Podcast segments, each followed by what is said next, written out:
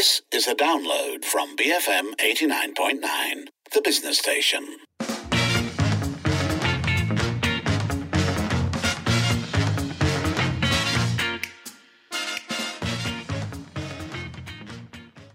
It is exactly 5.08 and you're listening to the evening edition with Lynn. It's time now for Popek Popek Parliament where we bring you updates from the day Dewan Rakyat. So uh, today's Parliament session actually started with the hall observing a moment of silence for the late former Selangor Menteri Besar Tan Sri Abdul Khalid Ibrahim, who passed away on Sunday night. He had actually served as Selangor's Menteri Besar from 2008 until September 2014. We're also going to be paying tribute to him as well later on in tonight's show.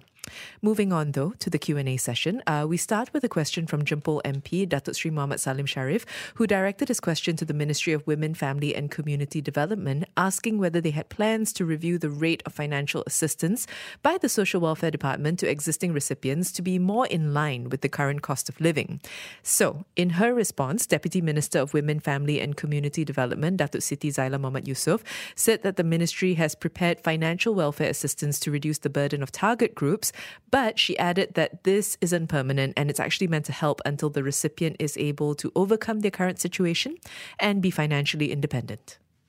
Tuan Yang Dipertua, Kementerian Pembangunan Wanita, Keluarga dan Masyarakat melalui Jabatan Kebajikan Masyarakat menyediakan bantuan kebajikan berbentuk keuangan bagi meringankan beban kumpulan sasar bersifat sementara sehingga kumpulan sasar ini mampu untuk keluar daripada putaran kemiskinan ke arah hidup berdikari. Bantuan kebajikan yang berikan bukan untuk menampung kos sara hidup sepenuhnya. Sebaliknya ia bertujuan untuk membantu kelangsungan hidup kumpulan kumpulan sasa yang layak dan memerlukan.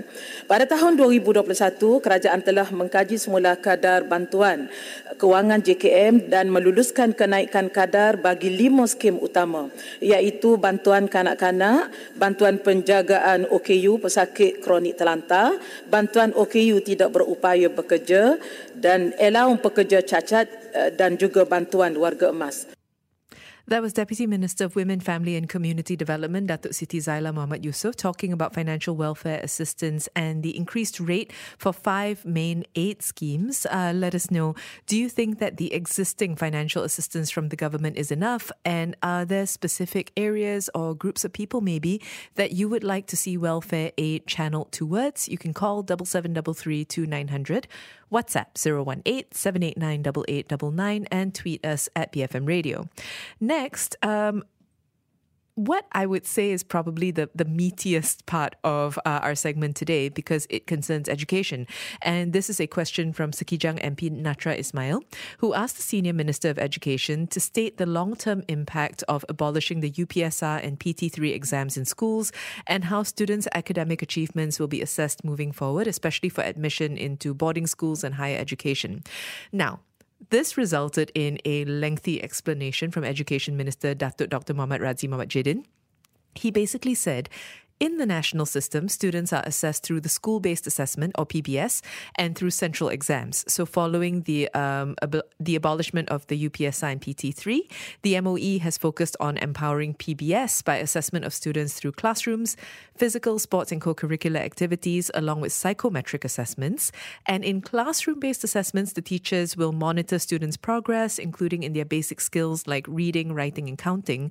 Now, using this, teachers will plan and modify education educational methods as necessary to help students, and here he is explaining why this is important. Penambahbaikan kepada ujian akhir sesi akademik ini adalah bagi membolehkan guru dan ibu bapa bersama-sama membantu membangunkan potensi murid bermula daripada peringkat sekolah rendah. Dalam mencapai hasrat ini, pelaporan ujian akhir sesi akademik akan digunakan untuk membolehkan intervensi awal dilakukan bagi mengoptimumkan potensi murid. Pelaporan ini bukan untuk tujuan perbandingan pencapaian antara murid atau sekolah. Untuk maklumat ahli yang berhormat, kejayaan dan kemenjadian murid haruslah dilihat secara holistik dan bukan semata-mata berdasarkan prestasi dalam bidang akademik sahaja. Justru pentaksiran melalui PAJSK dan PPSI juga diperkukuh bagi menilai perkembangan murid dalam aspek sukan, ko-kurikulum, nilai murni, minat dan kecenderungan serta pembentukan sahsiah. KPM juga akan menambah baik dan memantapkan kaedah pelaporan PBD Melalui kaedah ini, pencapaian murid dilaporkan secara menyeluruh sebanyak dua kali setahun iaitu pada pertengahan sesi akademik dan akhir sesi akademik dengan menggunakan deskriptor tahap penguasaan yang lebih komprehensif dan jelas. Pelaporan ini juga menilai tahap usaha murid dalam pembelajaran. Di samping itu, guru kelas dan guru mata pelajaran akan memberi ulasan dan cadangan intervensi bagi mengoptimumkan potensi setiap murid. The Sekijang MP then followed up by saying that since the abolishment of the UPSR and PT3 exams were done fairly recently, the PBS and classroom based assessments appeared as if it was done kind of hastily as a replacement without consulting teachers or parents. And once again, she asked if the ministry had taken into account the impact of this move. Here's the minister's response. Pertama sekali ingin saya jelaskan seperti mana yang saya jelaskan tadi ya. Uh, PBS ini bukan sesuatu perkara yang baru. Untuk sekolah rendah PBS mula dilaksanakan pada tahun 2011 dan untuk sekolah menengah mula dilaksanakan pada tahun 2012. Bermakna PBS konsep ini telah uh, ditanam di peringkat sekolah ini lebih 10 tahun. Jadi untuk kita kita tiba-tiba buat seolah-olah ini satu benda baru adalah uh, tidak tepat ya kerana perkara ini telah memang ada di sekolah. Cuma setelah kita membuat sesi libat urus sebagai contoh ya sesi libat urus yang kita laksanakan dalam kita menetapkan keputusan ini melibatkan pelbagai pihak dan dalam konteks ini kita dapati dalam setiap keputusan yang nak buat ni mesti ada kekangan akan ada kekangan kita sama ada kita nak tunggu until situation dengan izin menjadi perfect baru kita nak laksanakan which is we don't know when. Dalam dunia pada hari ini seluruh negara cuba mengurangkan seluruh dunia cuba mengurangkan tumpuan kepada peperiksaan bagi melahirkan generasi yang lebih kreatif generasi yang lebih berfikiran uh, secara uh, terbuka melihat pelbagai perkara dalam pelbagai sudut.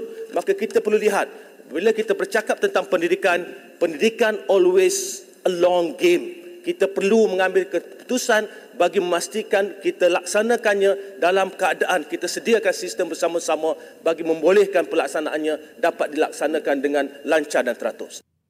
That was Education Minister Datuk Dr. Muhammad Radzi Jidin clarifying that the school based assessment isn't even a new concept in our schools but has been in place since 2011. So, Pasir Mas MP Ahmad Fadli Shari then asked about a statement from two years ago that only 19% of Form 4 students continued their studies in the science stream, leading to the science stream quota in universities being unfulfilled. He then also wanted to know about the ministry's strategy to encourage interest in the science field among students.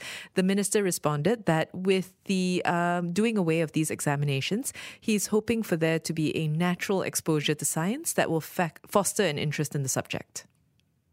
Dan kita lihat bahawa minat dalam bidang STEM ini semakin hari semakin agak berkurangan. Dan jika kita biarkan perkara ini berlaku, sedang dunia bersaing pada sains dan teknologi dan minat dalam kalangan murid kita berkurangan, maka kita akan terkebelakang dalam konteks pembangunan uh, khususnya bila bersaing dalam konteks inovasi dan teknologi. Sebab itu apabila kita lihat tentang pemasuhan uh, UPS ada PT3 ini, kita mahu bahawa murid daripada peringkat sekolah rendah lagi didedahkan dengan minat kepada sains secara lebih uh, natural, secara lebih semula jadi supaya datang minat itu dengan rasa bahawa mereka ingin membuat satu eksplorasi yang lebih mendalam bagi membolehkan apabila dia naik ke peringkat sekolah menengah dia tak takut dengan subjek sains apa yang berlaku ramai murid yang merasakan bahawa sains ini subjek yang sukar maka mereka memilih untuk uh, tidak mengikuti program sains di peringkat sekolah menengah. Sebab itu antara pendekatan kita kita masukkan kita kukuhkan